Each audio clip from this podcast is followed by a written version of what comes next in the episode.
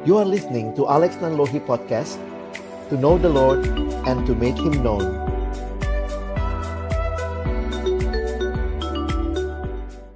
Mari Bapak Ibu Saudara yang dikasihi Tuhan Sore hari ini sebelum kita membaca merenungkan firman Tuhan Kita satukan hati kita berdoa.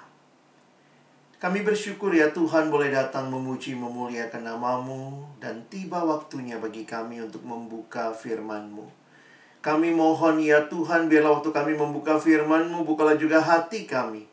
Jadikanlah hati kami seperti tanah yang baik. Supaya ketika benih firman Tuhan ditaburkan, boleh sungguh-sungguh berakar, bertumbuh, dan juga berbuah nyata di dalam kehidupan kami. Berkati baik hambamu yang menyampaikan, setiap kami yang mendengar, Tuhan tolonglah kami semua. Agar kami bukan hanya menjadi pendengar-pendengar firman yang setia, tapi mampukan kami dengan kuasa dari rohmu yang kudus. Kami dimampukan menjadi pelaku-pelaku firman-Mu di dalam kehidupan kami. Bersabdalah ya Tuhan, kami anak-anak-Mu sedia mendengarnya. Di dalam satu nama yang kudus, nama yang berkuasa, nama Tuhan kami Yesus Kristus. Kami menyerahkan pemberitaan firman-Mu. Amin. Shalom, selamat sore Bapak Ibu yang dikasihi dalam Tuhan Yesus Kristus. Teman-teman saya bersyukur kepada Tuhan untuk kesempatan boleh melayani Bapak Ibu Saudara sekalian. Dan hari ini dalam kesempatan yang indah ini kita akan melihat bersama-sama Satu tema yang diberikan kepada kita. Saya menyiapkan PowerPoint presentation buat kita Supaya kita bisa mengikuti Sehingga tetap ada konsentrasi yang baik untuk kita memahami firman bersama-sama kita akan melihat tema tentang karakter Kristus dalam kita ya. Jadi topik ini yang menjadi perenungan kita pada sore hari ini. Nah, next slide. Ada hal yang menarik waktu kita berbicara karakter. Karena true character is who you are when nobody is looking. Sebenarnya ini hal yang menarik untuk kita diskusikan kalau bicara pembentukan karakter itu seperti apa sih? Karakter itu harus melewati proses yang panjang sebenarnya karena karakter itu adalah diri kita yang sesungguh-sungguhnya. Makanya dalam uh, kutipan yang ada di layar adalah who you are when nobody is looking. Ada orang yang sebagai contoh saja ya, kalau ada orang lain dia tidak buang sampah sembarangan. Tapi kalau nggak ada yang lihat, wah nggak ada yang lihat kiri kanan, ya udah buang aja. Nah itu berarti dalam pembentukan jangka panjang karakter itu sesuatu yang begitu melekat dengan diri seseorang. Nah ada kutipan berikut ini, next slide. Dikatakan uh, oleh Samuel Smiles, dia mengatakan menabur pikiran menuai tindakan menabur tindakan, menuai kebiasaan. Menabur kebiasaan, menuai karakter, dan menabur karakter, menuai masa depan. Nah, apa yang menarik dari kutipan ini? Saya jadi menghayati bahwa uh, yang namanya pembentukan karakter, character building itu bukanlah sekali lagi sesuatu yang cepat begitu saja terjadi, tetapi dalam sebuah proses yang panjang, dan karena prosesnya itu panjang, maka sebenarnya itu menjadi internalisasi yang begitu dalam di dalam diri seseorang. Saya kasih contoh begini, Bapak Ibu sekalian, ya. Misalnya, bagaimana menghayati itu jadi karakter? Kalau ada orang yang hari ini terlambat, besok terlambat, lusa terlambat, minggu depan terlambat jadi tindakannya telat, telat, telat, lama-lama menjadi kebiasaan. Dia jadi punya kebiasaan telat. Lalu kemudian tahun ini telat, tahun depan telat, tahun depannya lagi telat. Akhirnya itu melekat pada dirinya. Orang kenalnya dia tukang telat. Itu berarti udah jadi karakter. Sehingga kalau dia datangnya on time misalnya orang bilang, eh tumben begitu ya. Jadi sesuatu yang sudah dilakukan begitu lama berulang-ulang sehingga menjadi kebiasaan bahkan melekat pada diri kita sehingga kalau itu dicabut kayaknya itu bukan kita, itu yang sebenarnya yang disebut dengan karakter. Tapi sekali lagi kalau kita melihat betapa e, karakter yang buruk itu bisa melekat begitu rupa dengan hidup kita, kita meyakini bahwa karakter masih bisa diubah. Jadi saya berharap kita tidak give up gitu ya. Karena karakter bisa diubah sebagai orang-orang di dalam Tuhan. Hari ini kita bicara karakter Kristus dalam kita. Lalu bagaimana ini? Apakah ini sekadar sebuah proses perjuangan mengubah hidup, mengubah karakter diri kita? Di mana letaknya kita menghayati kehadiran Tuhan? Ya, jadi uh, kekristenan juga bicara karakter, karakter Kristus dan bagaimana menghayatinya sebagai sesuatu yang terjadi di dalam diri kita. Nah, saya akan coba mengajak kita melihat bersama-sama. Next slide. Uh, identitas ini penting bagi kita. Saya katakan identitas karena waktu kita belajar dalam firman Tuhan di dalam Injil Matius pasal yang kelima, ayat yang ke-13 sampai ayat yang ke-16, Tuhan Yesus sendiri berbicara kepada murid-muridnya, "Kamu adalah garam dunia. Kamu adalah terang dunia." Ada satu identitas yang melekat pada diri setiap kita sebagai murid Tuhan bahwa Tuhan menghendaki kehadiran kita di tengah dunia ini menjadi garamnya dunia, menjadi terangnya dunia. Uh, Bapak Ibu harus mengingat baik-baik, Alkitab tidak mengatakan kamu adalah garam. Alkitab tidak mengatakan kamu adalah terang. Perhatikan kalimatnya, Tuhan Yesus mengatakan kamu adalah garamnya dunia, kamu adalah terangnya dunia. Di mana kita berfungsi? Ya di dalam dunia. Melalui kehidupan kita yang hadir di dalam dunia ini, kita menjadi garam, kita menjadi terang, termasuk di lingkungan pekerjaan kita. Nah, apa sebenarnya yang menjadi pengaruhnya orang Kristen di tengah-tengah lingkungan di mana dia hadir? Saya pikir jawaban yang penting adalah menghayati bahwa karakter Kristus itulah yang sebenarnya menjadi berkat ketika Bapak Ibu Saudara hadir dalam dunia seperti Kristus yang hadir melalui pikiran-pikiran kita, perkataan kita, perbuatan kita, ada sesuatu yang menjadikan orang bisa melihat Yesus yang hidup di dalam diri kita. Saya sangat menghayati bahwa pengaruh yang kuat sebenarnya dihasilkan dari kehidupan yang telah dibentuk oleh Tuhan sekian lama menjadi karakter yang begitu kuat melekat dan akhirnya itulah yang Tuhan pakai bagi kita menjadi berkat bagi sesama. Nah, ayat yang saya pilih sore hari ini, next slide, ada dalam Galatia pasal yang kelima. Ya, kita akan melihat sama-sama Galatia pasal yang kelima ayat 22 sampai ayat 26. Tentu ini bukan ayat yang asing bagi kita. Ini sering kali kita bahas karena ini bicara tentang buah roh. Nah, saya sudah menuliskan semua ayatnya di screen. Tolong next slide. Jadi kita nanti bisa melihat mungkin supaya tidak pindah-pindah device, um, Bapak Ibu bisa hanya membaca di screen. Ini saya tuliskan ulang dari Galatia pasal 5 ayat 22 sampai 26. Saya akan bacakan bagi kita, kalau Bapak Ibu di situ tidak terganggu, silakan ikut membaca dengan mic yang tetap di mute ya. Tetapi buah roh ialah kasih, sukacita, damai sejahtera, kesabaran, kemurahan, kebaikan, kesetiaan, kelemah lembutan, penguasaan diri. Tidak ada hukum yang menentang hal-hal itu. Barang siapa menjadi milik Kristus Yesus, ia telah menyalipkan daging dengan segala hawa nafsu dan keinginannya. Jikalau kita hidup oleh roh, baiklah hidup kita juga dipimpin oleh roh. Dan janganlah kita gila hormat, janganlah kita saling menantang dan saling mendengki.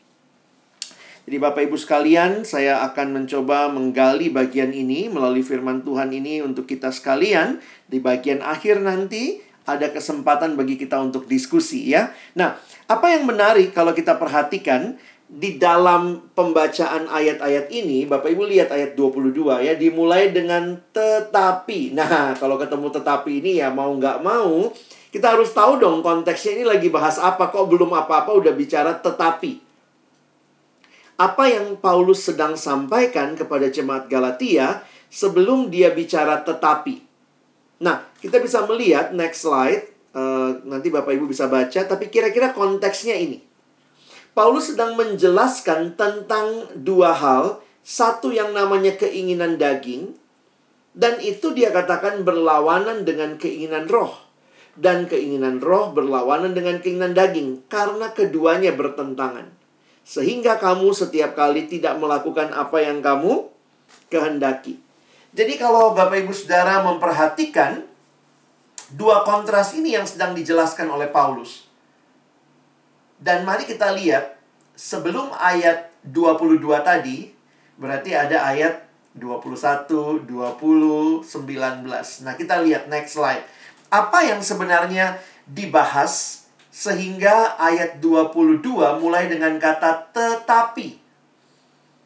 Nah, kita perhatikan ayat 19 perbuatan daging telah nyata, yaitu percabulan, kecemaran, hawa nafsu, penyembahan berhala, sihir, perseturuan, perselisihan, iri hati, amarah, kepentingan diri sendiri, percideraan, roh pemecah, kedengkian, kemabukan, pesta pora, dan sebagainya.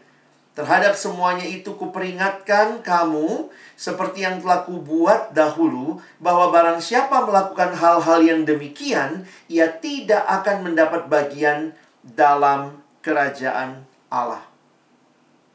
Menarik sekali memperhatikan bahwa tindakan-tindakan yang digambarkan di ayat 19 sampai 21 digambarkan tindakan yang keluar dari hawa nafsu daging keinginan daging. Begitu tadi ayat 17 mengatakan memberikan uh, kontras antara yang menjadi keinginan daging dan keinginan roh. Dan inilah perbuatan-perbuatan daging itu. Bapak Ibu Saudara, bayangkan hal-hal seperti ini kalau terus dilakukan terus dilakukan ya jadi karakter kan?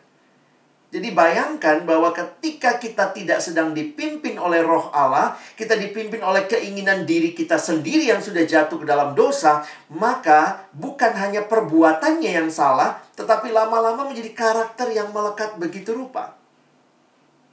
Dan inilah yang digambarkan menjadi ciri manusia. Manusia di dalam daging, manusia di dalam dosa. Dan bukankah ini ciri-ciri yang kita lihat di sekitar kita? Atau juga ini adalah sesuatu yang kita sedang bergumul dengannya. Karena ini sebenarnya adalah manusia lama kita yang terus saat ini mengalami pembaharuan ketika Bapak Ibu Saudara sudah menerima Yesus sebagai Tuhan dan Juru Selamat. Nah, karena itu Paulus melanjutkan bahwa bukan demikian kehidupan atau bukan demikian karakter yang harusnya uh, lahir dari kehidupan orang yang mengenal Tuhan. Kalau keinginan daging itu karakternya seperti ini, tindakan-tindakannya seperti ini, maka kita melihat kalau dipimpin oleh roh, keinginan roh, maka next. Nah, ayat ini dimulai dengan kata tadi ya, tetapi tetapi buah roh ialah kasih, sukacita, damai sejahtera, kesabaran, kemurahan, kebaikan, kesetiaan, kelemah lembutan, penguasaan diri. Tidak ada hukum yang menentang hal-hal itu. Bapak Ibu sekalian yang dikasihi Tuhan Yesus, saya ingin menegaskan beberapa hal berkaitan dengan bagian ini. Pertama, pahami bahwa sebenarnya ini adalah open list. Saya menghayatinya, kenapa Paulus cuma menuliskan sembilan di sini? Karena mungkin itu yang berkaitan dengan jemaat yang dia mau surati. Tetapi kalau kita perhatikan di dalam kitab yang lain, tulisan Paulus misalnya, ada beberapa hal lagi yang Paulus tambahkan sehingga saya meyakini ini bukan close list hanya sembilan hal, tetapi ini open list yang bisa ditambahkan. Tetapi ini yang Paulus pilih dalam konteks suratnya kepada jemaat di Galatia. Itu hal yang pertama yang kita perlu pahami kalau kita bicara buah roh. Lalu yang kedua, yang kedua yang saya ingin kita pahami bahwa ini sebenarnya ada berapa buah? Apakah ini sembilan buah atau satu buah? Nah, itu yang menarik ya. Kalau Bapak Ibu nanti melihat dalam terjemahan Alkitab berbahasa Inggris dan juga ini yang ada di dalam bahasa asli Alkitab Perjanjian Baru yaitu bahasa Yunani, sebenarnya ini cuma satu buah. Ya. Jadi yang sembilan ini apa Pak? ini satu buah sembilan rasa. Wah, ya kalah nano-nano ya. Uh, satu permen tiga rasa. Ini satu buah sembilan rasa. Itu kira-kira penghayatannya. Makanya saya pernah dengar ada hamba Tuhan yang berdoa, eh, ber, ber, berkhotbah, wah hari ini kita akan bicara buah-buahan roh. Bukan. Alkitab menggunakan istilah fruit, singular, bukan fruits. Fruit of the Spirit, buah roh. Jadi kehidupan orang percaya yang ada dalam Kristus digambarkan seperti buah dengan sembilan rasa. Maksudnya apa? Nanti saya coba jelaskan kepada kita. Ini menunjukkan bahwa kehidupan yang ada dalam Kristus yang dipimpin oleh Roh mengalami pembaharuan menyeluruh. Ya. Jadi ini bukannya list yang akan terjadi secara gradual dalam arti maksudnya gini, uh, kasih dulu sempurna baru pindah sukacita. Nanti sukacita sempurna baru pindah damai sejahtera. Bukan demikian, tetapi ini digambarkan seperti satu buah dengan sembilan rasa yang ketika buah itu bertumbuh, maka sembilan-sembilannya juga seharusnya bertumbuh, bahkan mungkin harus lebih dari sembilan karena ini open list, ya. Dan gambaran yang diberikan tidak ada hukum yang menentang hal-hal itu. Nah, Bapak Ibu Saudara yang dikasihi Tuhan, hal apa lagi yang menarik waktu kita bicara buah roh? Nah, saya berikan pertanyaan berikut. Ini agak teologis, tapi saya coba jelaskan ya. Next. Mengapa Paulus menggunakan istilah buah untuk buah roh, sementara untuk daging tadi dia nggak bilang buah daging. Tapi Paulus bilangnya perbuatan daging. Bapak Ibu bisa lihat tadi ayat yang ke-19, perbuatan daging telah nyata. Lalu dia kontraskan, tetapi buah roh. Kenapa Paulus membedakan istilah? Kalau yang satu dia pakai kata buah untuk roh, maka untuk daging dia pakai kata perbuatan. Nah, ini menarik untuk kita pahami sama-sama bahwa sebenarnya mengerti tentang buah itu itu menunjukkan dengan jelas bahwa kita bisa menghasilkan buah itu itu bukan karena usaha kita semata-mata. Tetapi itu adalah satu hasil dari relasi kita bersatu dengan Tuhan, kita bersatu dengan rohnya yang kudus. Setiap orang yang percaya pada Kristus, 1 Korintus 12 ayat 3 mengatakan itu karena roh kudus yang diam dalam dirinya, roh itu yang bersaksi bahwa Yesus adalah Tuhan. Jadi, terima Yesus, terima Roh Kudus, buahnya apa? Buahnya adalah buah roh. Nah, coba Bapak Ibu pahami sebentar ya. Sembilan rasa tadi, sembilan rasa dari buah tadi itu bukanlah natural hidup kita. Kita ini udah jatuh dalam dosa. Yang naturalnya itu yang tadi perbuatan daging. Kalau ada yang jahat sama saya, gue jahatin dia lebih lagi. Itulah kebiasaan kita. Tapi kok bisa saya punya karakter seperti Kristus? Kasih, mengampuni. Ini buah siapa? Ini buahnya siapa? Bukan buahnya saya. Ini buahnya kehadiran Roh Kudus di dalam hidup saya. Makanya dipakai istilah buah. Bukan perbuatan. Tetapi buah, nah seorang penafsir Alkitab memberikan penjelasan yang menarik untuk hal ini. Next slide. Kalau bicara perbuatan, itu berarti sesuatu yang kita lakukan. Tetapi waktu bicara buah, itu adalah sesuatu yang kita terima, bukan kita lakukan, tapi kita terima. Nah, ini penting bagi kita menghayati pembentukan karakter kita. Kita tidak sedang bicara pembentukan karakter seperti dunia bicara karakter. Kalau dunia bicara karakter gampang ya, maaf, kita bisa aja les di John Robert Power, bagaimana cara duduk, cara berdiri, cara ngomong, bagaimana mengatur perilaku. Dunia bisa melakukan itu sebagai perbuatan. Jadi kalau mau tidak tidak perbuatan daging ya aku ayo lakukan perbuatan-perbuatan yang ditata dengan manner yang begitu rupa.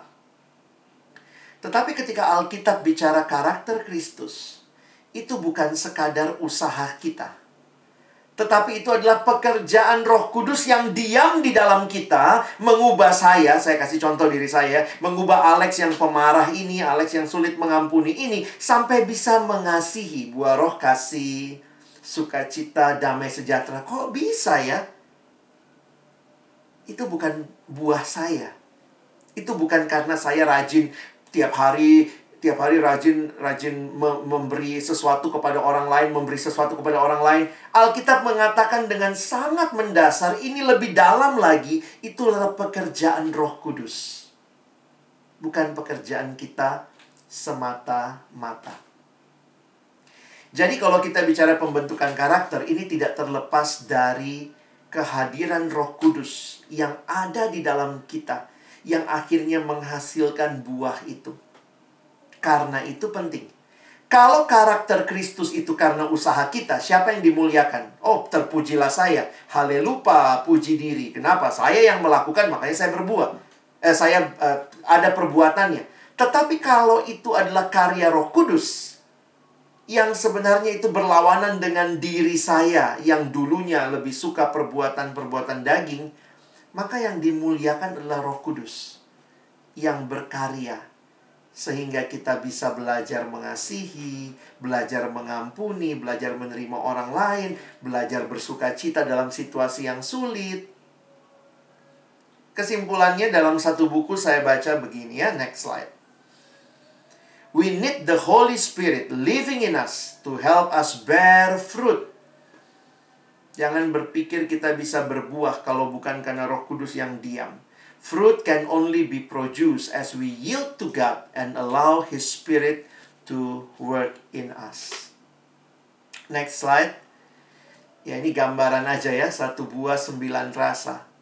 Dan inilah yang Tuhan karyakan dalam hidup kita melalui kehadiran rohnya yang kudus. Karena itu saya pikir sangat berbeda secara sangat mendasar antara dunia membentuk karakter dengan kekristenan karena di dalam kekristenan bukan kita yang membentuk karakter kita semata-mata. Pasti ada faktor kita, ketaatan. Tetapi Roh Kuduslah yang terlebih dahulu mengubahkan hati sehingga dari hati yang tadinya begitu busuk bisa lahir buah-buah seperti ini.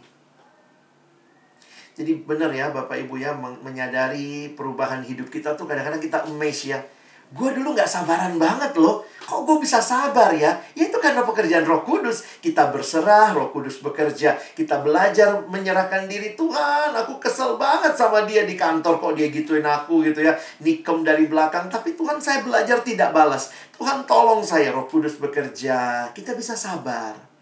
Kita bisa mengasihi. Wow, mungkin kalau kita bilang, wah kalau zaman dulu gua, wah gua injek kepalanya gitu kali ya. Tapi kok saya bisa belajar berubah? Karena karakter Kristus itu adalah pekerjaan Roh Kudus di dalam kehidupan kita. Alami, saudara, alami. Inilah yang sedang Tuhan karyakan dan bentuk bagi hidup kita. Ini sekilas saja ya, kalau ada banyak waktu kita bisa pretelin satu-satu e, rasa dari buah itu. Next, ya kasih ya, next lagi ya. Nah, mungkin biar gampang lihat yang merah-merah aja gitu ya. Jadi agape love. Agape love itu kan kasih yang um, walaupun walaupun dia jahat sama saya, saya tetap mengasihi. Bukan kasih yang uh, bersyarat. Saya akan mengasihimu asalkan kamu begini. Enggak. Walaupun dia begitu, saya tetap mengasihi. Nah ini dari mana kita dapat itu? Jangan bilang, oh saya memang orangnya lahir dengan kasih yang begitu. Enggak, Bapak Ibu. Setelah kita jatuh dalam dosa, kita tuh sulit sekali mengampuni to serve a person for their good and intrinsic value. Ya itu itu uh, hal-hal uh, yang saya pikirkan di dalam kasih itu kan kalau baca di dalam Korintus um, makanya kita bisa lihat kan di Korintus itu itu open list ya bisa ditambahkan. Kasih itu sabar kasih itu murah hati tidak cemburu. Nggak ada kan nggak cemburu di sini ya? Kita uh, tidak ada di bagian ini ya bagian kita. Nah di sinilah kita melihat ini pekerjaan Allah yang luar biasa Tuhan bekerja di tengah-tengah kehidupan kita, membentuk kita yang tadinya sulit dalam hati mengasihi, mengampuni. Uh, itu jadi kesempatan untuk kita Karena begini Bapak Ibu ya, bagaimana jadi garam dan terang ya? Saya pikir harus punya karakter Kristus. Karena kan yang terang dunia Kristus, mau jadi garam terang dalam dunia. Ayo kita tiru Kristus. Dan Kristus punya karakter seperti apa? Saya pikir ini karakternya ya. Memang orang bilang lo kayaknya Kristus itu lemah banget gitu ya. Apa-apa ngalah, apa-apa ngalah. Enggak juga. Kalau Bapak Ibu nanti perhatikan seluruh keseluruhan hidup Kristus, nanti saya coba bahas ya. Itu bagian dari buah roh ya. Next slide kasih, lalu kemudian sukacita. Next, penjelasannya. Jadi sebenarnya sukacita kita itu sukacita karena siapa Allah. Jadi dunia mengenal sukacita kalau suasana baik, kalau kantor aman, kalau saya promosi terus, oh saya sukacita.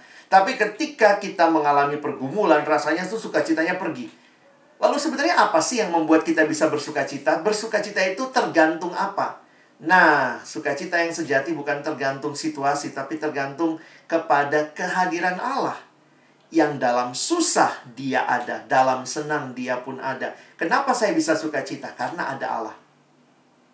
Jadi, bayangkan kalau ini jadi karakter kita ya.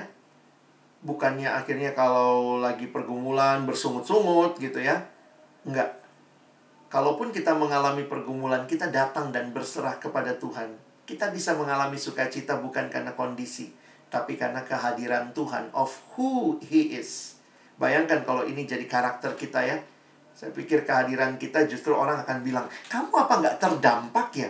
Terdampak aku, tapi sukacitaku tuh pada Tuhan gitu ya.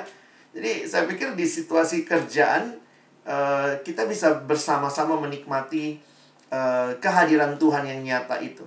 Next kasih sukacita next damai sejahtera ya banyak yang kasih nama anak Irene gitu Irene. Itu dalam bahasa Yunani Irene Irena adalah peace. Jadi adalah uh, ketenangan a confident and rest in the wisdom and control of God. Sekali lagi bisa biasanya kata peace ini adalah tidak ada perang. Damai tenang. Tapi ternyata lebih dalam lagi kedamaian yang dikontrol oleh Tuhan ya. Jadi kita akhirnya bisa uh, lepas dari kekhawatiran dari uh, kecemasan begitu ya. Next. Ini uh, mirip-mirip ya tapi saya pikir ini butuh banget patience. Next. Bapak Ibu bisa lihat ya dipakai istilah dalam bahasa Yunani itu makrotumia. Sebenarnya bahasa Inggrisnya ini makrotumia itu uh, lebih kaitannya long suffering ya. An ability to face trouble without blowing up or hitting out. Jadi sabar yang benar-benar sabar gitu ya. Nah ini yang perlu juga kita bangun dalam kehidupan kita. Kadang-kadang kita nggak sabaran gitu dan uh, kalau kita membiarkan Roh Kudus bekerja dengan luar biasa, kita pun makin dibentuk akhirnya ya kehadiran kita tuh orang bisa lihat gitu. Sabar banget ya gitu ya tentu ada yang bilang oh karena dia orang Jawa makanya sabar gitu ya tapi saya melihat pasti ada perbedaannya karena ini bukan sekadar karakter yang dibentuk oleh budaya tradisi tapi oleh Roh Kudus yang diam di dalam kita. Next. Kindness kebaikan. Bisa tolong next. Jadi uh, kindness next lagi Pak Henry ya jadi uh, an ability to serve others practically. Jadi sebenarnya ini masalah berbagi gitu ya. Kita itu cenderungnya nimbun barang buat diri kita. Itu itu kecenderungan manusia dalam dosa. Perbuatan daging tuh begitu. Tapi begitu Roh Kudus bekerja kita kok jadi bisa ngasih sama orang bisa nolong gitu ya. Yang yang akhirnya saya melihat di situlah juga Tuhan bekerja di tengah-tengah pekerjaan kita pun juga di teamwork yang baik. Saya pikir akhirnya kalau orang bisa peduli sama kebutuhan orang lain, itu pasti pemain teamwork yang baik. Jadi itu menolong kita ya. Next. Goodness. Next lagi, Pak. Nah, sebenarnya kata goodness ada terjemahan lain yang lebih menarik bagi saya adalah masalah integrity. Being the same person in every situation kita gampang jadi orang baik waktu suasana baik. Begitu suasana nggak baik, waduh gitu ya. Tapi kadang-kadang saya sedih juga ya, ada orang nggak mau berubah dalam karakter, tidak mau membiarkan Tuhan membentuk dirinya, sehingga ada juga tuh yang seneng. Aku di kantor terkenal jahat, biarin deh. Pokoknya biar orang tahu gue jahat gitu ya. Kok bangga dibilang orang jahat? Mungkin sih maunya dia dikenal sebagai orang yang tegas gitu ya. Tapi ada juga yang begitu. Nggak apa-apa, memang gue cerewet. Biarin aja satu kantor tahu kok gue cerewet. Terus apa kebanggaan kita? Apa itu kesaksian sebagai orang yang cerewet? Kadang-kadang uh, hati-hati kita justru tidak melihat kesempatan berubah makin serupa Kristus sebagai kesempatan bersaksi. Tentu pasti ada kualitas kita yang kita mau orang lain tahu, tetapi biarlah itu juga disertai dengan karakter yang baik. Bapak Ibu, banyak orang yang mungkin secara uh, performance-nya bisa bagus. Tetapi jujur aja orang akan mengingat atau orang akan menilai more than just your performance in working, tapi your character speaks louder of who you really are. Siapa engkau adalah bicara karakter. Dan biarlah waktu orang melihat karakter Kristus, kita bisa pointing others. Jangan muliakan saya ya. Saya bisa gini nih karena Kristus. Jadi ini kesempatan kita bersaksi juga. Next.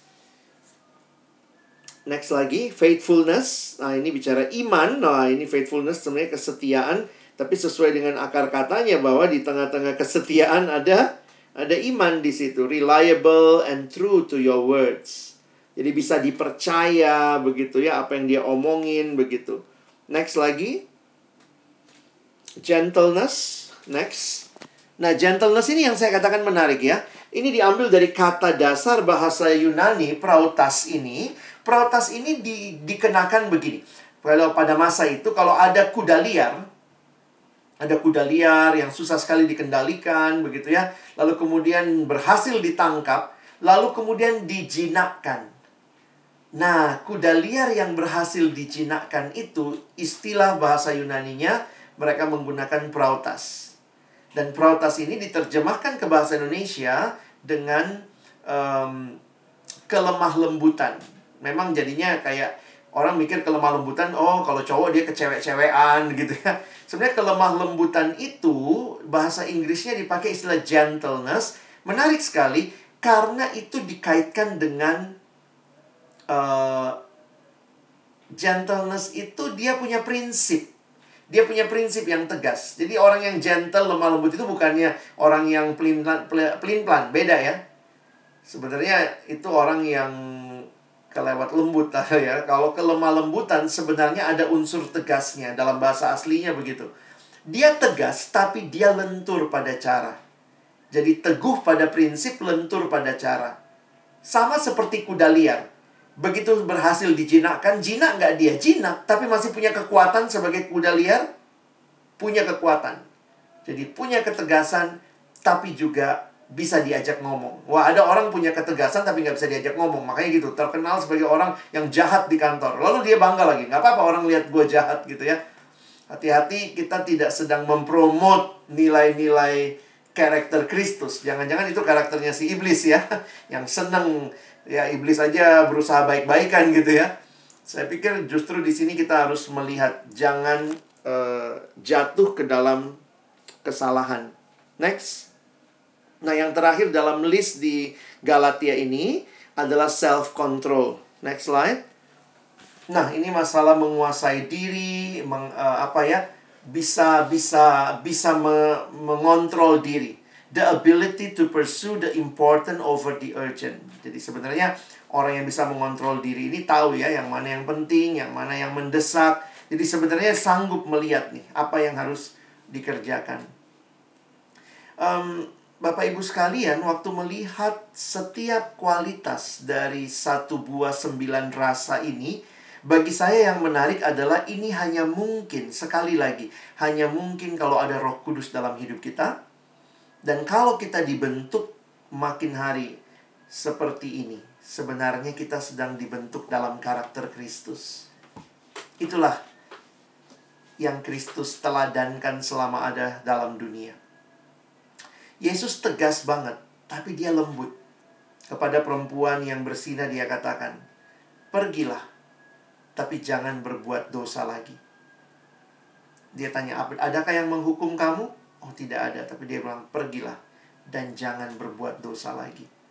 Bagi saya gambaran Kristus itulah sikap-sikap yang harusnya kita doakan. Tuhan bentuklah itu dalam diri saya. Makin serupa dengan Kristus. Nah, sebagai kesimpulan kita bisa lihat next slide. Semua hal ini, maaf ya itu kurang A ya. Semua hal ini menyatakan empat sifat yang mencirikan perubahan sejati seorang yang telah mengenal Kristus ya. Ketika Roh Kudus ada dalam diri kita, apa sih yang terjadi adalah perubahan yang gradual, bertahap. Jadi tidak ada yang langsung sempurna, tapi pasti terjadi. Kenapa? Ya namanya Roh Kudus sudah diam dalam diri kita, dia akan mengerjakan itu. Dan itu terjadi dari dalam. Nah, saya melihat ini perbedaan yang mendasar. Semua pembentukan karakter dunia itu dari dari luar. Dari luar. Sementara di dalam Alkitab karakter Kristus itu lahir dari dalam karena Roh Kudus bekerja lalu keluar. Ya biasanya kan begitu ya kalau kita di kantor-kantor ya saya saya bukannya bukan saya saya juga merasa ini ini bagian cara Tuhan ya. Misalnya kalau aduh udah udah susah nih kerja sama orangnya mulai masuk banyak orang makin nggak kenal nih akhirnya apa bikin outbound ya. Outbound itu kan cara membentuk dari luar kan. Jadi misalnya kita bikin outbound, bikin permainan begini supaya nanti karakternya berubah. Orang peduli sama orang lain, dicarilah tim outbound.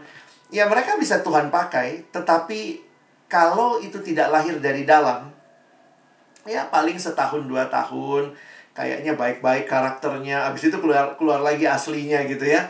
Tentu kita juga belum sempurna, tetapi ketika kita punya karakter Kristus yang lahir dari dalam, itu akan terus memancar ya melalui hidup kita.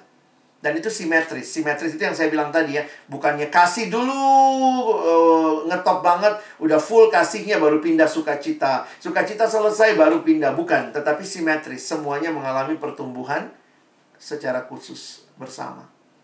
Nah mungkin masuk ke dalam hal yang lebih praktis. Next. Bagaimana caranya agar bisa mengalami perubahan yang demikian? Ya, tentu satu sisi itu pasti pekerjaan Roh Kudus. Tetapi juga Roh Kudus bekerja di dalam dan melalui ketaatan kita. Jangan pikir Roh Kudus bekerja sendiri. Saya ingat dulu ceritanya apa tuh? Ceritanya Rinso ya. Rinso mencuci sendiri. Jadi ada yang beli Rinso, dia taruhlah Rinso, taruh cucian, lalu kemudian katanya dia masuk sama suaminya ngintip dari dari dalam gitu ya, dari dalam rumah. Kenapa? Jangan buka apa? Itu Rinso mencuci sendiri. Nanti besok dia buka, eh Rinsonya masih begitu ya. Saya sangat meyakini ada hal yang menjadi bagian kita, ada yang menjadi bagian Allah. Tentunya Allah mengerjakan itu dalam kita. Tetapi juga Alkitab bicara soal ketaatan. Next, kita lihat di lanjutan ayatnya. Dikatakan barang siapa menjadi milik Kristus, ia telah menyalibkan daging dan segala hawa nafsu dan keinginannya. Nah, sampai sini kan berarti ini pekerjaan Tuhan ya, udah jadi milik Kristus, dia telah menyalibkan daging, tapi kalimat berikutnya bagi saya menarik. Jikalau kita hidup oleh roh, baiklah hidup kita juga dipimpin oleh roh. Sehingga ketaatan menyerahkan diri untuk dipimpin oleh roh kudus, itulah caranya Tuhan membawa kita dalam kehidupan yang semakin menghasilkan buah roh itu. Saya ingat satu pujian sederhana yang sering kali dinyanyikan. Peganglah tanganku roh kudus setiap hari. Ku tak dapat jalan sendiri tanpa engkau. Bawalah diriku kepada segala kebenaran agar aku tidak tersesat mengikuti jalanmu. Kembali kita melihat bagaimana Tuhan memberikan kepada kita modalnya. Dia sudah mengerjakannya di dalam kita. Dalam bagian lain, Paulus menggunakan istilah Allah sudah bekerja di dalam kita, karena itu kerjakanlah keselamatanmu. Work out your salvation because God already work in you. Next. Jadi kalau kita coba gali sedikit ayat ini, Paulus menuliskannya di ayat 24, barang siapa menjadi milik Kristus, ia telah menyalipkan daging dengan segala hawa nafsu dan keinginannya. Next. Dan Paulus menyatakan, Tadi yang kita sudah bahas ya, jikalau kita hidup oleh roh, baiklah kita juga dipimpin oleh roh. Nah, inilah yang bagi saya sangat membedakan perbuatan daging dan buah roh. Perbuatan daging itu benar-benar usaha kita dari hati yang melawan Tuhan melakukan semua yang kita mau. Tetapi orang yang dipimpin oleh roh, kehadiran roh kudus di dalam dirinya, penyerahan ketaatan menyerahkan diri dipimpin oleh roh kudus menjadikan buah roh itu nyata dalam hidup kita. Next slide. Marilah sama-sama datang, minta hidup yang dipimpin oleh roh, karena roh menginginkan Yesus. Kita harus menyembah Kristus dengan pertolongan dari roh kudus, mengagungkan dia sampai hati kita menemukan. Dia lebih indah daripada hal-hal lain yang paling kita inginkan. Nah, jadi teman Bapak Ibu sekalian, waktu kita menyembah Tuhan, waktu kita menyerahkan hidup kita kepada Tuhan, waktu kita makin menemukan bahwa ternyata Yesus jauh lebih indah dari semua yang kita mau dalam dunia ini. Next. Pada waktu itulah kita mematikan keinginan daging, membersihkan ruang hati kita untuk buah roh bertumbuh. Dan kita akhirnya mengalami bagaimana buah roh itu mengubah kita semakin serupa dengan Kristus. Saya kasih contoh begini kali Bapak Ibu ya, biar kita menghayati bagian aplikasi ini. Bagaimana buah roh itu bertumbuh? Memang betul sudah ada roh kudus, tapi pertanyaannya apakah roh kudus akan mengerjakan itu kalau kitanya tidak berserah? Saya melihatnya di sini bagian Tuhan dan respon kita ini bukan dua hal yang bertentangan. Saya saya tidak terlalu suka kalau kita bicara doktrin lalu mempertentangkan keinginan kita dan kehendak Tuhan dalam pengudusan ya. Saya melihatnya seperti sebuah rel kereta yang punya dua sisi. Betul Tuhan bekerja, tapi bagaimana kita berserah itu jadi bagian menikmati pekerjaan Allah. Jadi bayangkan kalau misalnya kita tahu harus mengampuni, itu kita tahu banget ya. Tapi terus kita tidak mematikan keinginan itu ya. Kita maunya balas dendam, balas dendam biar dia rasa, biar dia tahu rasa. Terus bangkitkan keinginan balas dendam. Makin kita bangun hati kita, kita penuhi dengan balas dendam. Itu yang dikatakan di kalimat di screen. Kita tidak kasih kesempatan buah roh yang pengampunan itu bertumbuh makin kita penuhi hati kita dengan apa yang kita mau dan mungkin itu adalah manusia lama kita yang terus menjadikan uh, egoisme adalah segala-galanya yang nggak bertumbuh pengampunan itu. Tapi kalau kita bersihkan hati kita Tuhan sedih banget dia nusuk gue dari belakang gue tahu Tuhan nggak nggak nggak fair banget nih Tuhan tapi gue belajar berserah nih. Tuhan tolong aku untuk tidak balas dendam. Pokoknya apa pun yang terjadi saya nggak mau balas dendam Tuhan. Tuhan tolong waktu kita matikan itu, nah buah roh pengampunan tumbuh kan. Nah ini yang maksud saya. Ketika kita belajar menata hati kita di hadapan Tuhan hari demi hari. Sebenarnya Tuhan sedang membentuk kita melalui setiap krisis kehidupannya. Saya makin meyakini ya bahwa ternyata banyak kali karakter itu makin nyata di tengah krisis. Krisis itu justru Tuhan pakai mematangkan karakter kita. Apakah kita betul-betul mengasihi Tuhan? Apakah kita betul-betul mengasihi sesama? Seringkali krisis membuat kita jadi membuktikan itu ya. Dan saya pikir kayak pandemi ini juga membuat kita jadi makin melihat nih. Kayak apa sih hidup Kristen gitu ya. Kita ini benar-benar uh, ikut Tuhan Yesus nggak ya? Atau ternyata kita hanya ikut keinginan kita. Sebagai penutup slide ini, next slide saya ingatkan bahwa kita sedang membangun karakter Kristus. Ingat, kita sedang membangun karakter serupa Kristus, jadi bukan sekadar aktivitas. Maksudnya apa? Biarlah kita yang terlibat dalam banyak acara-acara rohani, kebaktian, ikut online. Ini kalau ibadah online malah bisa ibadah di banyak gereja ya. Satu hari minggu tuh nanti nonton yang ini, habis itu nonton yang ini, pendeta ini lagi yang kita suka. Semua kita tontonin begitu ya banyak orang Kristen melihat hidup Kristen hanya sekadar aktivitas tanpa perubahan hidup serupa dengan Kristus. Kiranya aktivitas-aktivitas rohani ini makin membentuk kerohanian kita yang nyata dalam karakter kita. Nah, saya rindu tema yang kita pilih sore hari ini bahwa karakter Kristus dalam kita mewujud nyata melalui pekerjaan roh yang sudah bekerja, melalui ketaatan kita dipimpin oleh Tuhan, dan pada akhirnya Bapak Ibu Saudara benar-benar di pekerjaan kita. Kita membaharuinya dengan kehadiran hidup kita yang mengalami karakter Kristus. Kiranya Tuhan menolong kita bukan cuma jadi pendengar firman, tapi jadi pelaku-pelaku firman dalam hidup kita. Amin. Baik, saya serahkan kepada moderator jika ada kesempatan untuk kita sharing, tanya jawab, mungkin Bapak Ibu ada pengalaman, pergumulan. Mari kita sama-sama share supaya firman ini bisa lebih mendarat dalam keseharian kita. Silakan.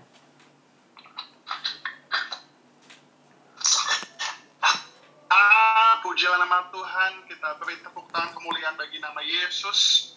Terima kasih banyak uh, Bapak Alex untuk sharing kebenaran firman Tuhan pada hari ini. Ada beberapa highlight yang saya tadi dengarkan bahwa true character is who you are when somebody not looking. Artinya adalah karakter kita yang sesungguhnya adalah ketika tidak ada yang melihat kita, kita itu seperti apa aslinya ya.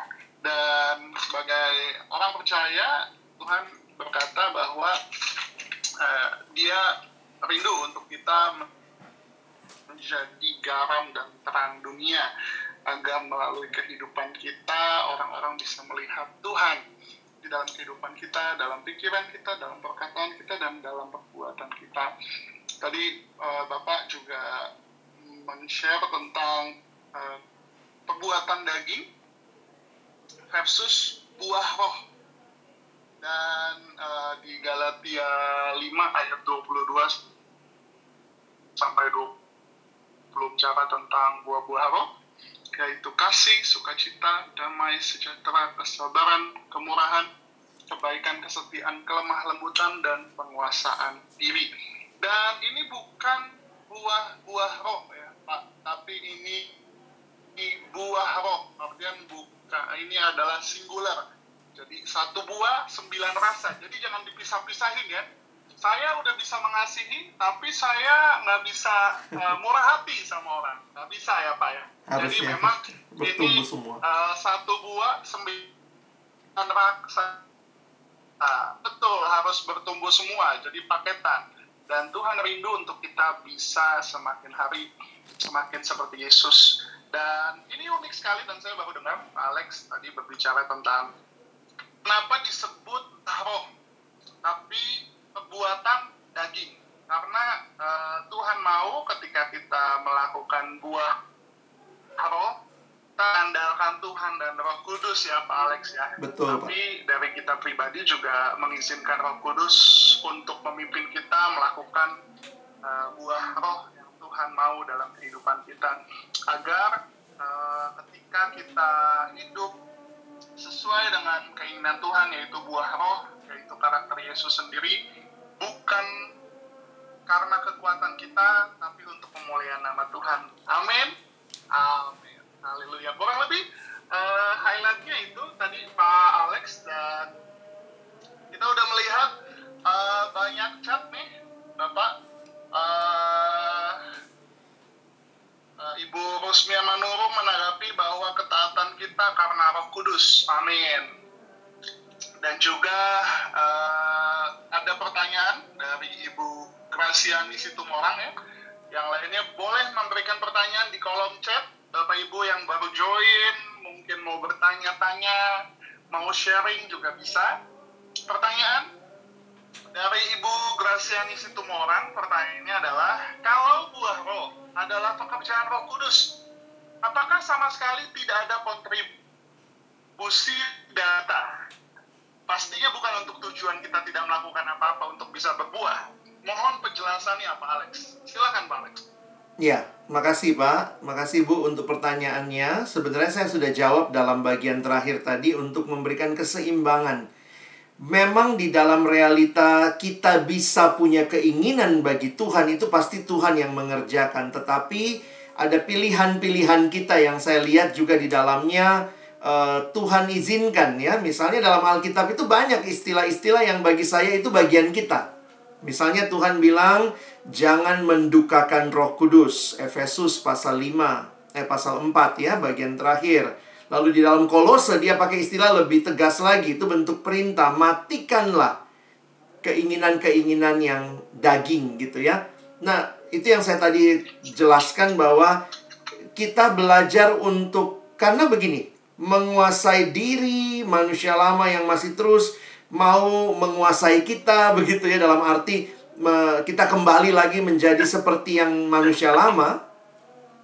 Saya melihat justru di situ Tuhan memberikan kesempatan bagi kita untuk uh, melakukan bagian kita. Matikanlah, jangan padamkan roh, itu istilah kolose, ada istilah jangan dukakan roh kudus. Itu semua adalah bagian kita dalam menikmati uh, pertumbuhan rohani yang Tuhan karuniakan bagi kita.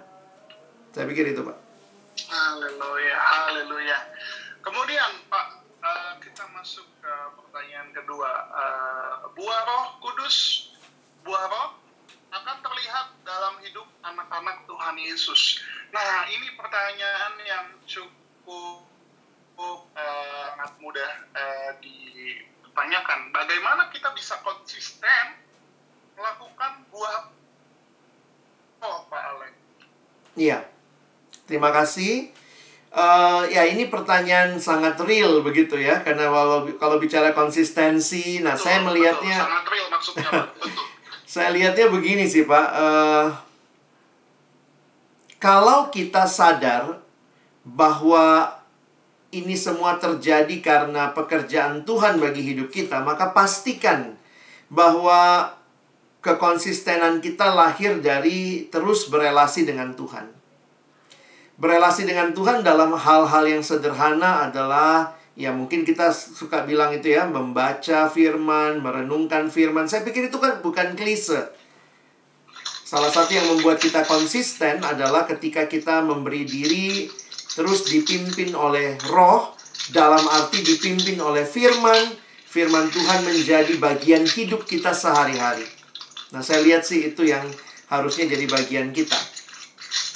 Uh, saya kasih contoh begini Amin. kali Pak ya. Um, sama kayak orang main gitar kali ya. Orang main gitar setiap kali mau main gitar di stem dulu. Nah, bisa gitu kan? Mau main stem dulu. Mau main iya. stem dulu. Jadi kalau ditanya orang nyetem gitar itu seberapa sering?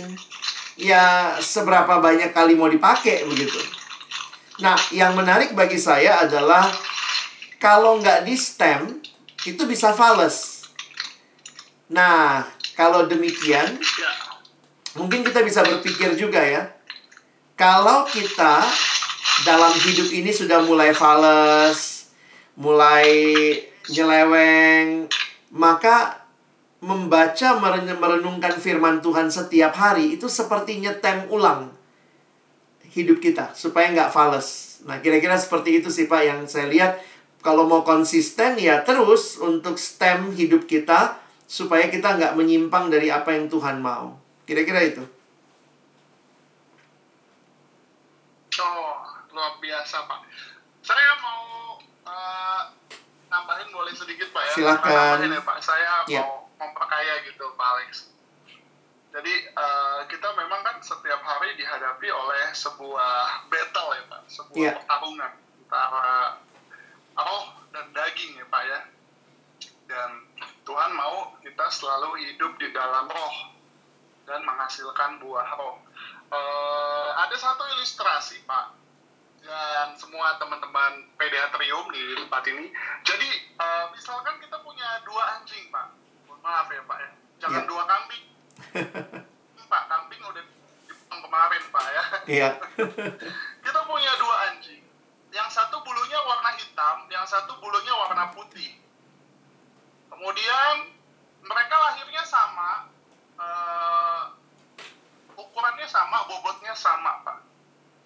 Dan ketika mereka diadu, mereka uh, karakternya sama, bobot tubuhnya sama. Ketika mereka diadu, gimana yang siapa yang menang? Karena kan hidup ini seperti pertarungan setiap hari pak ya. Iblis yeah. pasti nggak suka kalau kita hidup di dalam roh. Iya. Yeah. Makanya keinginan daging begitu uh, terasa uh, mengikat bagi orang-orang yang tidak hidup di dalam roh. Jadi siapa yang menang antara anjing yang putih dan anjing yang hitam? Yang menang adalah anjing yang lebih banyak dikasih makan, Pak. Iya. Begitu. Anjing yang dikasih makan. Jadi dalam menghadapi pertandingan roh dan daging hari-hari ini di dalam kehidupan kita setiap hari sampai kita nanti menghadap Tuhan, mana yang lebih banyak kita kasih makan? Hmm. Apakah keinginan daging kita atau keinginan roh kita? Jadi kalau tadi pertanyaannya bagaimana bisa konsisten, yaitu kita harus lebih banyak. Bukan lebih banyak, justru keinginan daging yang kita tekan. Kita harus lebih kasih makan keinginan roh. Misalnya anjing putih, anjing hitam, kita mau menangin anjing putih, kita lebih kasih makan banyak anjing yang putih. Begitu Pak Alex. Ya. Gimana Pak Alex? Menurut Setuju Pak. itu ilustrasi yang baik dari ilustrasinya ya. pendeta Billy Graham dalam bukunya Damai dengan Allah.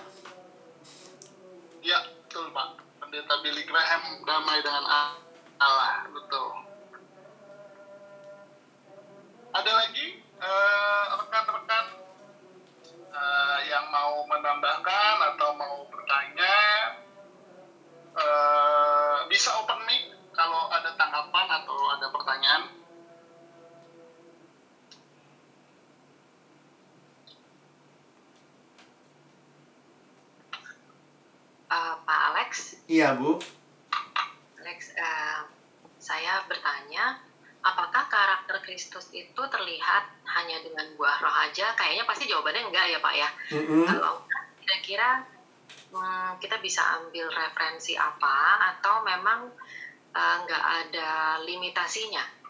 Tapi pastinya ada. Jadi kira-kira bisa digambarkan sejauh di luar dari buah roh yang sembilan tadi. Iya. Yeah tadi Bapak jelaskan kan bukan sembilan buah tapi uh, aspeknya yang berbeda.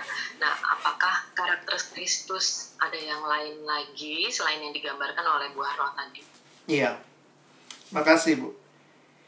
Uh, jadi karena saya bilang tadi itu open list, jadi satu buah dengan banyak rasa untuk konteks uh, Galatia Paulus meng mengangkat sembilan hal Nanti di dalam konteks uh, Korintus misalnya dia bicara kasih itu dengan berbagai aspek dan ada aspek yang tidak masuk tadi di dalam Galatia misalnya. Kalau saya misalnya uh, eh, 1 Korintus 13 ayat 4 kasih itu sabar, um, murah hati, tidak cemburu, tidak memegahkan diri, tidak sombong, tidak melakukan yang tidak sopan, tidak mencari keuntungan diri sendiri, ia tidak pemarah, ia tidak menyimpan kesalahan orang lain, tidak berduka, tidak bersuka cita karena ketidakadilan, tetapi karena kebenaran ia menutupi segala sesuatu, percaya segala sesuatu, mengharapkan segala sesuatu, sabar menanggung segala sesuatu.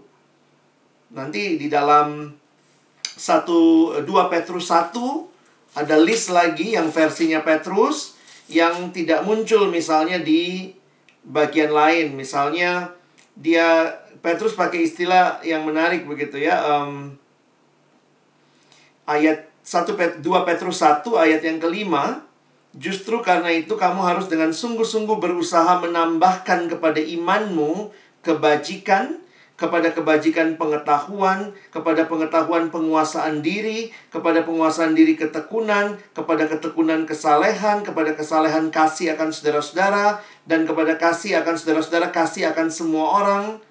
Jadi sebenarnya memang benar sih Bu ya, limitnya adalah seluruh hidup. Dan nanti kita bisa lihat lagi misalnya Yesus pun berkata di Matius pasal 5, berbahagialah orang yang murah hati, Berbahagialah orang yang lapar dan haus akan kebenaran, yang miskin di hadapan Allah, yang berduka cita karena mereka akan dihibur, yang lemah lembut.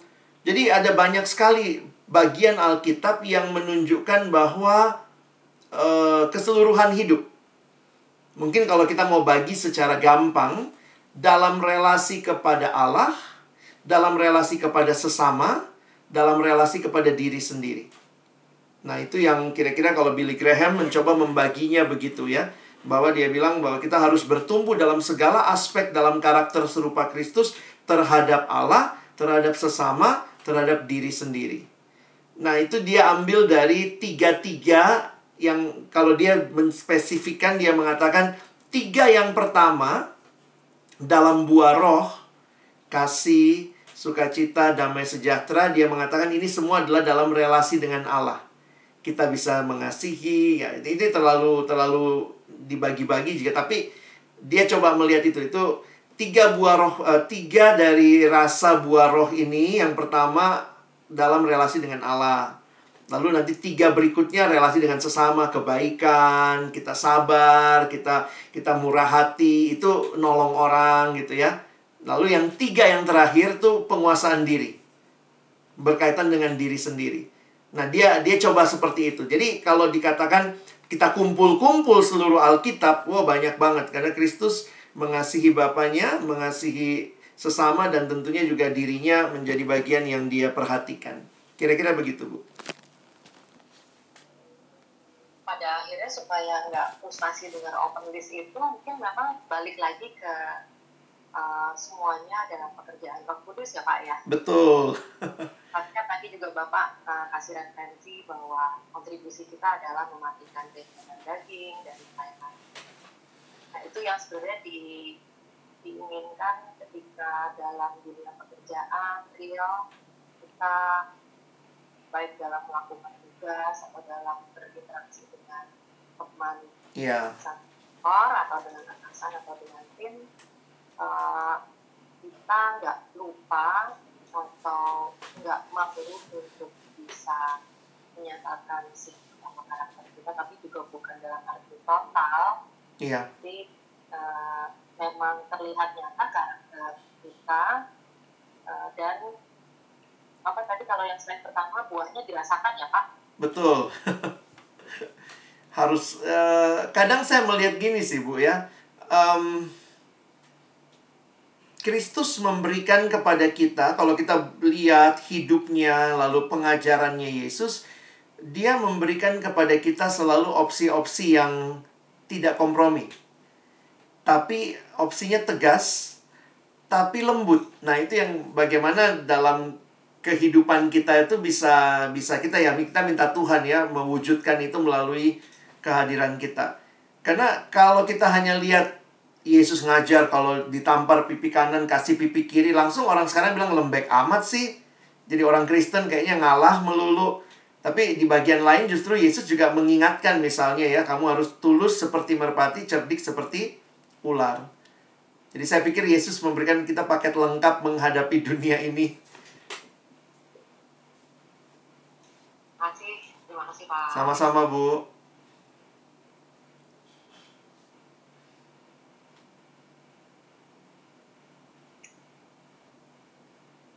Haleluya. Luar biasa. Ada lagi yang mau berikan pertanyaan atau um, ingin menanggapi?